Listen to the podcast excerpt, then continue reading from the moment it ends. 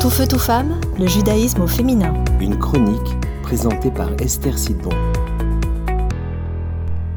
Bonjour Dans le troisième chapitre et la troisième Mishnah des Pirkei Avot, Rabbi Benazai nous enseigne quelque chose qui va révolutionner notre manière de voir les autres, mais également de comprendre notre existence dans ce monde.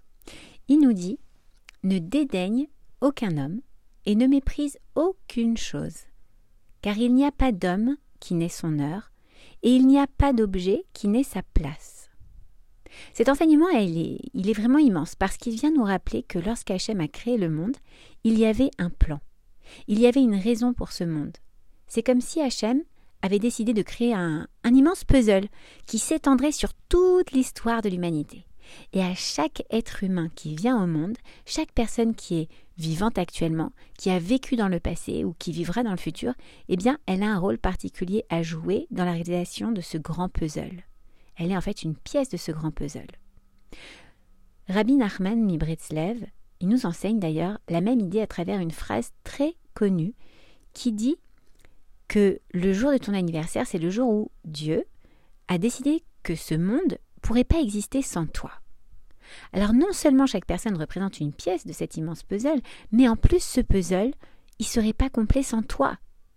Si au moment où tu as ton rôle à jouer dans ce monde, tu n'occupes pas ton rôle, que ce soit par timidité, par manque d'estime de toi, par peur de l'échec, ou tout simplement parce que tu n'as même pas conscience de cette mission qu'il attend de toi, alors tu passes à côté de la raison pour laquelle Hachem, Dieu, t'a fait venir dans ce monde.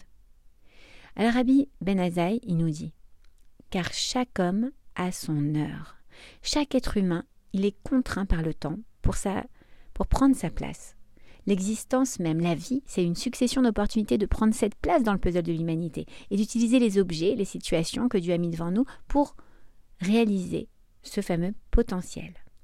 Alors cette leçon, elle est valable pour toi, elle est valable pour moi, pour tous les êtres humains et tout ce que Dieu a mis autour comme une sorte de décor pour peindre ce beau tableau, ce fameux puzzle.